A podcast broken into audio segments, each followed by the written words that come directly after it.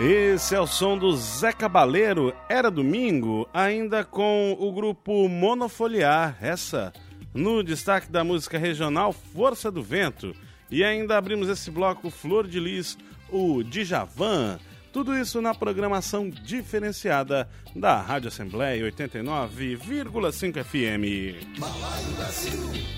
E toda semana nós recebemos aqui Pablo Muniz, ele que vem falar de economia descomplicada. O Pablo está numa série de assuntos focando no imposto de renda, que aliás, o prazo final para declaração é na última próxima, aliás, próxima sexta-feira, dia 28, se encerra, o, Pablo, a zero hora, meia-noite.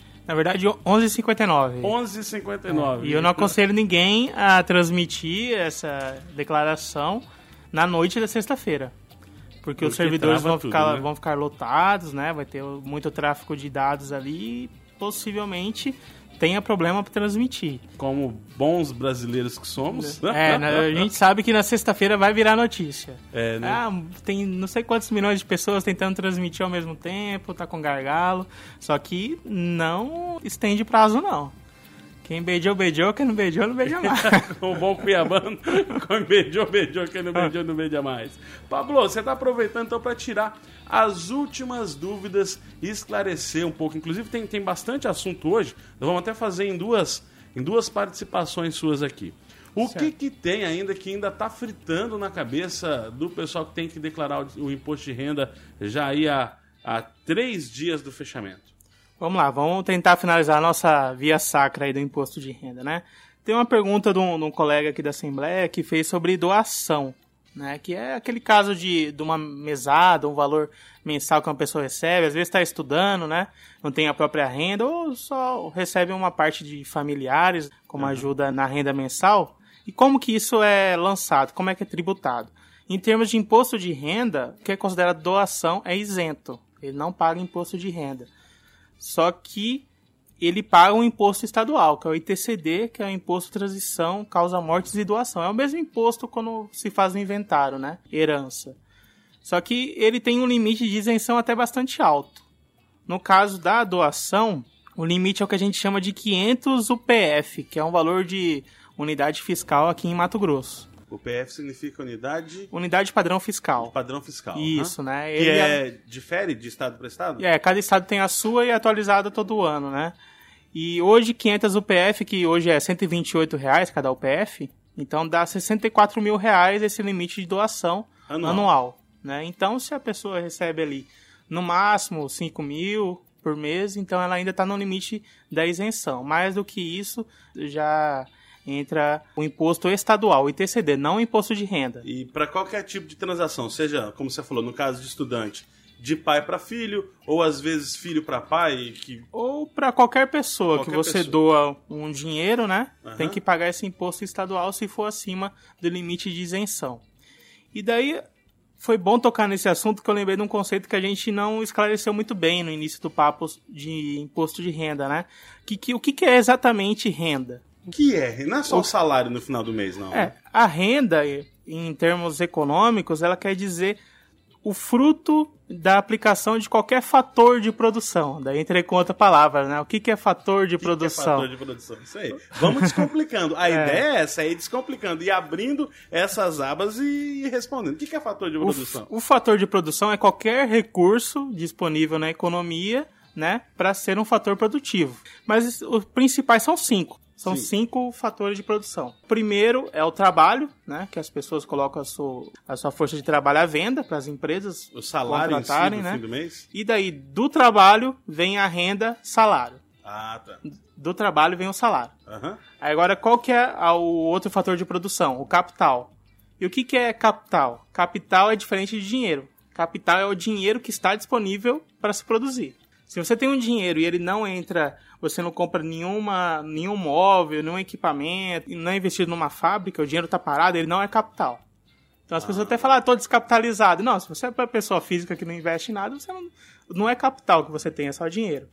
Então o capital é o dinheiro que está sendo usado na, na produção. A grosso modo falando, é o dinheiro que gira. É o dinheiro que gira. O dinheiro que gira para gerar mais dinheiro. Ah, ele está investindo para gerar mais dinheiro. E a remuneração do capital são os juros. É sempre os juros. Né? Por exemplo, um dinheiro que estava parado e entrou para produzir numa empresa, né? a disponibilização daquele dinheiro, a remuneração dele é juros. Seja para o próprio investidor ou seja de um banco que está colocando ali. Disso entra o que a gente chama de lucro. Né? O lucro em si não é do capital, mas é do, do empreendimento, né? da força empreendedora, daquelas pessoas que assumiram riscos. Aí é o cara que montou a empresa, Isso. Que é, tentou... O lucro é mais a remuneração do risco do que do capital em si, uhum. né? de, de colocar aquele dinheiro em risco. Para finalizar, a gente tem o, o fator terra, que está disponível. Né? O terra pode ser tanto um, um lote como um imóvel em si. E a remuneração da terra são aluguéis. Hum, tá. Também entra como renda. E daí, nas últimas doutrinas, considera-se também os royalties. Royalties, que daí são as aplicações em empresa? O royalty é o pagamento pela propriedade intelectual. Né, que como é algo mais recente, né, a, a cobrança e o pagamento de royalties está sendo considerado. Então hoje tem basicamente cinco: salário, juros, lucros, aluguel e royalties. Então isso cinco são renda que é algo que entrou na economia para gerar mais dinheiro. Uhum. Então, renda é isso. É o fruto de um fator de produção que está sendo a grosso modo utilizado. falando, é dinheiro que chama dinheiro. Exatamente. é assim, é, é sempre um novo dinheiro que é gerado de uma atividade econômica. E por que, que a doação é isenta? Porque a doação não é considerada uma nova renda. Ela é uma transmissão de consumo. Quem obteve essa renda trabalhando de alguma forma doou para alguém consumir. Aí e já pagou aquele Já imposto. pagou o imposto de renda quando uhum. ele recebeu. Então por isso que não é considerado renda e não e é isento. E se você for ver a maioria das questões que não é cobrado imposto de renda é porque tem não, não foi entrou em nenhum desses cinco tipos de renda. Por exemplo, a própria poupança. A poupança é considerada só um não consumo. Você ganhou aquele dinheiro e ficou parado ali só sendo corrigido. Então por isso que não tem imposto de renda na poupança. Nem sobre os juros que geram na poupança. Porque aqueles juros ali é considerado só correção. Ah, ele tá. não é juros de investimento. Agora, os outros investimentos, que é considerado, sim, é, recebimento de juros, né? Porque o dinheiro você joga no banco, o banco bota numa empresa, emprestando. Né? Então, no final, acaba sendo capital. Aquele dinheiro virou capital. Que ele entrou no, no, na roda produtiva. Então, por isso que você recebe juros. Juros é uma renda e renda tem imposto de renda. 9 horas e 55 minutos, nós estamos recebendo o Pablo aqui com o nosso papo de economia descomplicada. Ele nos últimos detalhes, as últimas explicações aí do imposto de renda que fecha aí a declaração às 23 horas e 59 minutos Isso. da sexta-feira, agora dia 28, né, Paulo? Inclusive tá chegando, o Pablo, Pablo e Paulo. Eu tô aqui. Eu tô na frente do Pablo, aí abre a porta e entra o Paulo. 9h55, Pablo, vamos fazer o seguinte: nós vamos chamar um intervalo musical e a gente já vem terminando aí os últimos detalhes, os últimos acertos do imposto de renda que se fecha na última sexta-feira às 23h59. Vamos lá? Correto, vamos lá. Luciano Campbell, prepara aí com a banda Suricato, Diante de Qualquer Nariz.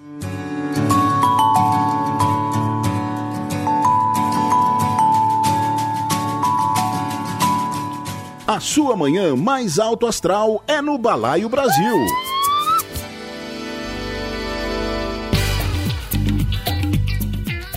10 horas e 5 minutos tá aí com o Dominguinhos de volta pro meu aconchego. A gente continua com o nosso papo com o Pablo Muniz, Economia Descomplicada, ele tirando as últimas dúvidas do imposto de renda que se encerra aí na próxima sexta-feira. Pablo, a gente ainda não falou ainda sobre previdência, né? Isso, a gente tocou no assunto durante as colunas das outras semanas, né? Mas foi bem rápido que tem a parte da, da Previdência, o chamado PGBL, que é aquele que os bancos no fim do ano sempre tentam vender, né? Vamos descomplicar de novo. O que, que é o P, o que, que é o G, o que, que é o B, o que, que é o L? A sigla quer dizer Plano Gerador de Benefícios Livres. Ah, Plano Só que o que, que isso quer dizer? Livres. É uma previdência privada. Ah, sim, agora você falou. Isso. Só que ele tem um benefício fiscal, que você pode reduzir 12% da sua base de cálculo todo ano e depositar isso na sua previdência. Então, fazendo uma continha simples, seria como se 27,5% de tudo isso que você está colocando na Previdência, você recebesse de restituição ou não pagasse imposto. Então, de tudo isso que você está colocando na Previdência, 27,5% é como se você estivesse ganhando, entre aspas, do imposto de renda. Então, É. ou seja, é, é recomendável, aconselhável, quem tem condições, quem pode fazer a sua previdência privada, né, Pablo? Até um porém. Esse discurso que eu falei é o discurso do cara do banco que quer te vender. Agora, a, a realidade é que no resgate dessa previdência privada, nesse sistema de PGBL, você paga imposto de renda sobre o montante, sobre tudo. E não só sobre rendimentos. Você pagou uma, passou uma vida inteira pagando, chega com o meu amigo Paulo aqui aos 75 anos de idade, vai resgatar e tem que pagar imposto de novo, Paulo. Bom dia. O Paulo tá voltando hoje, ó. O Paulo tá voltando, tô vendo que ele tá bronzeado, ô, Pablo. Porque Tava lá em de Porto de férias, Galinhas, Tá, né? em Porto de Galinhas. Ou seja, Paulo, todas as suas economias, você pode ser mordido pelo leão de novo.